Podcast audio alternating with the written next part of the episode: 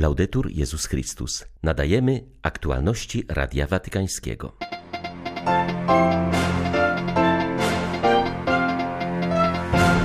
Miłosierdzie i ekumenizm to DNA Kościoła, powiedział papież przyjmując w Watykanie pielgrzymkę archidiecezji łódzkiej. Po upadku komunizmu naiwnie sądziliśmy, że zło nie istnieje. Wraz z inwazją Rosji na Ukrainę znów ożyły dawne okropności, mówi kardynał Timothy Dolan, przyznając, że rosyjski imperializm zagraża również innym krajom. W Homs rozpoczęło się lokalne spotkanie Teze, uczestniczy w nim 800 młodych syryjskich chrześcijan. 28 kwietnia witają Państwa Łukasz Sośniak i Krzysztof Bronk. Zapraszamy na serwis informacyjny. Miłosierdzie i ekumenizm stanowią dziedzictwo oraz zadanie dla przyszłych pokoleń, powiedział papież do pielgrzymów z Polski, którzy przybyli do Rzymu z okazji stulecia archidiecezji łódzkiej. Franciszek nawiązał do trwającego obecnie synodu biskupów na temat synodalności, którego diecezjalny etap powoli dobiega końca. Zaznaczył, że pielgrzymka jest pięknym obrazem kościoła synodalnego, który gromadzi osoby z różnych parafii, wspólnot, stanów i powołań. Ojciec Święty zwrócił uwagę, że pielgrzymka do Rzymu kończy obchody jubileuszu stulecia archidiecezji. Wspomniał o pierwszym jej pasterzu, biskupie Wincentym Tymienieckim, który wpisał dwa istotne aspekty chrześcijaństwa, miłosierdzie i ekumenizm w DNA Kościoła łódzkiego.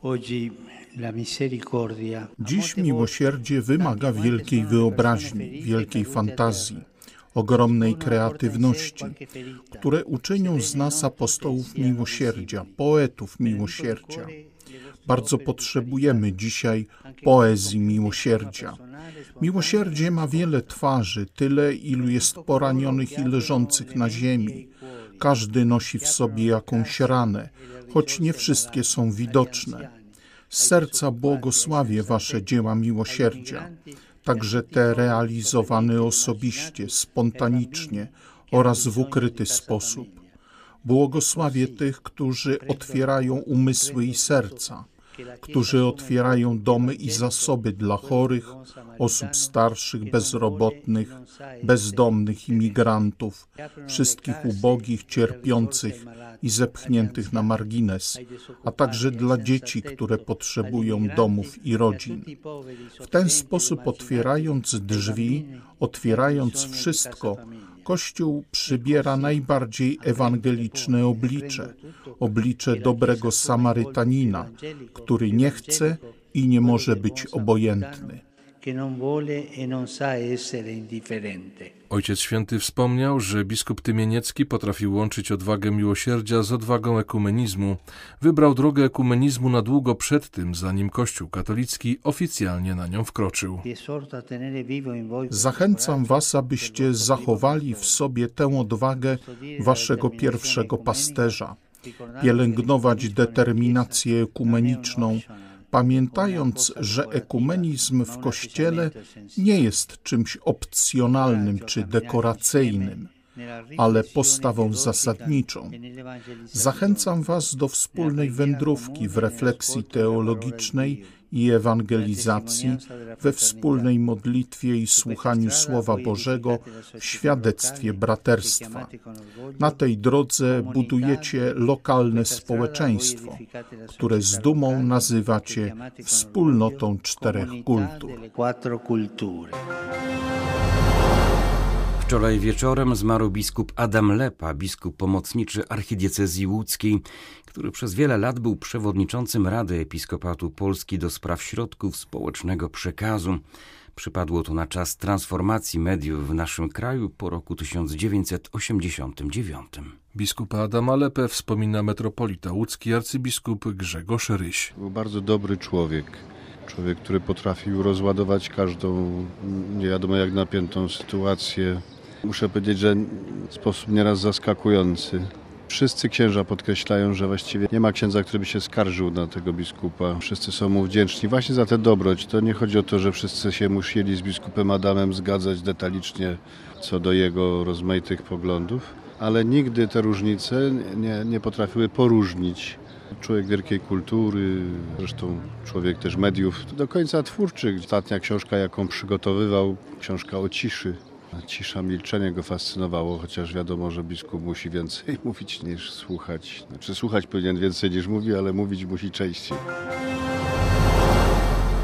Ostatnia doba była bardzo ciężka dla Ukrainy. Na wschodzie i na południu kraju trwają intensywne walki. Nie zważając na coraz silniejsze ataki wroga, Ukraina trwa. Nasze bohaterskie wojsko broni swojej ojczyzny, a cały naród wspomaga żołnierzy na wszelkie możliwe sposoby, mówi arcybiskup Światosław Szewczuk w przesłaniu wojennym. Wróg masowo deportuje do Rosji synów i córki ukraińskiej ziemi. Wczoraj jeden z oficjalnych rosyjskich portali internetowych podał, że Rosja wywiozła w głąb swego terytorium więcej niż milion ukraińskich obywateli, z czego prawie 200 tysięcy to dzieci.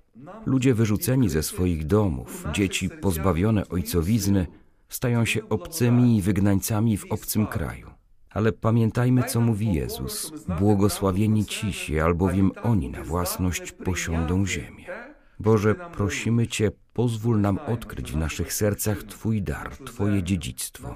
Obdarz nas pokorą, abyśmy znali prawdę o sobie i byli zdolni przyjąć to, co nam ofiarowujesz. Wiemy, że nasza ojczyzna, nasza ziemia to Twój dar. Chcemy być tacy jak Ty, cisi i łagodni, aby zgodnie z Twoją wolą wziąć w posiadanie ziemię, którą Ty chcesz nam ofiarować. Nam chcesz podarować. Na Ukrainę wciąż napływa pomoc humanitarna z całego świata. Szczególną rolę odgrywa międzynarodowa organizacja charytatywna Caritas Internationalis, która ze wszystkich krajów świata wysyła swoje konwoje humanitarne. Pomimo zagrożenia atakami rakietowymi, jakie dotykają także zachodniej i centralnej Ukrainy, przedstawiciele Międzynarodowego Caritasu cały czas dostarczają tutaj pomoc humanitarną. Z zachodu Ukrainy jest ona następnie rozwożona przez lokalne oddziały Caritasu, tak rzymsko jak i grecko-katolickiego na obszary, gdzie bezpośrednio toczą się walki. Od kiedy toczy się wojna, mówi przedstawiciel czeskiego Caritasu Ewszen Adamek. Wozimy pomoc humanitarną do Złoczowa. Następnie Złoczowska Caritas przypakowuje ją do swoich samochodów. Dalej jest ojciec Sergiej, który wozi pomoc do Siewierodoniecka i do Lisyczańska. Działamy tak, że przywozimy tutaj pomoc, a następnie zabieramy z Ukrainy ludzi i przewozimy ich do bezpiecznego miejsca, do Znojna. Pomoc charytatywna dla Ukrainy płynie ustawicznie ze strony Caritas Polska i jej lokalnych oddziałów w poszczególnych diecezjach. Także wiele polskich parafii, szczególnie tych położonych w pasie przygranicznym, na różne sposoby udziela doraźnej pomocy Ukrainie. Na przykład leżąca w archidiecezji przemyskiej parafia w Soninie koło Łańcuta wspomaga duchowo i materialnie pracujących na Ukrainie kapłanów. Z Ukrainy dla Radia Watykańskiego ksiądz Mariusz Krawiec, Paulista. Po upadku komunizmu wydawało się, że będziemy odtąd żyć w pokoju. Naiwnie myśleliśmy, że prawdziwe zło nie istnieje i nagle widzimy, że dawne koszmary odżyły, znów się pojawiły stare tyranie. Mówi kardynał Timothy Dolan, komentując wojnę na Ukrainie. Jego zdaniem bardzo ważny jest w tej sytuacji głos papieża, bo to właśnie on wskazuje głębsze podłoże aktualnych wydarzeń. Rozmawiając z Radiem Watykańskim, przyznał, że obawia się eskalacji trwającej obecnie wojny. Powołał się przy tym na rozmowę z Henrym Kissingerem, który ostrzegał, by nie sądzić, że komunizm wykorzenił z Rosji jej imperialistyczne aspiracje. Jest wręcz odwrotnie. Komunizm je jeszcze bardziej ożywił, mówi kardynał Dolan. Rosja zawsze miała na celowniku swe sąsiednie kraje. Kto zna historię, ten wie, że rządza zdobywania wciąż nowych terenów jest tam naprawdę bardzo silna. Dlaczego tak jest? Dlaczego Rosja, największy kraj na świecie, chce wciąż poszerzać swe terytorium? Tego ja nie pojmuję. To jednak zawsze nasila napięcia. Przypominam sobie rozprężenie, które nastąpiło w 1989 roku po obaleniu muru berlińskiego, po upadku Związku Radzieckiego. Dzięki Bogu. Wzięliśmy głęboki oddech i powiedzieliśmy sobie, może nastanie era pokoju. Przez pewien czas wydawało się, że tak właśnie będzie. Jednakże teraz te dawne okropności, te dawne tyranie znów się odrodziły. Papież Franciszek pomógł nam to zrozumieć. Naiwnie sądziliśmy, że w świecie nie ma prawdziwego zła. Owszem, od czasu do czasu można dostrzec ślady systemowego zła, ale ogólnie rzecz biorąc, wszyscy jesteśmy dobrzy. Nie. Istnieje siła zła, prawdziwe, obiektywne zło. Coś jest po prostu złe. Wszyscy to rozumieją, z wyjątkiem Putina i jego generałów. Istnieje obiektywne zło. I papież Franciszek mówi nam, że jeśli nie powrócimy do Bożego prawa, jeśli nie powrócimy do odróżniania dobra od zła, jeśli nie powrócimy do wartości biblijnych, to zło będzie nas prześladować na zawsze. Homs rozpoczyna się dziś spotkanie syryjskiej młodzieży pod patronatem wspólnoty Steze. Wzoruje się ono na noworocznych spotkaniach młodych Europejczyków w jednym z miast Starego Kontynentu. Syria po raz pierwszy jest gospodarzem takiego wydarzenia. Uczestniczy w nim 800 młodych w wieku od 18 do 25 roku życia.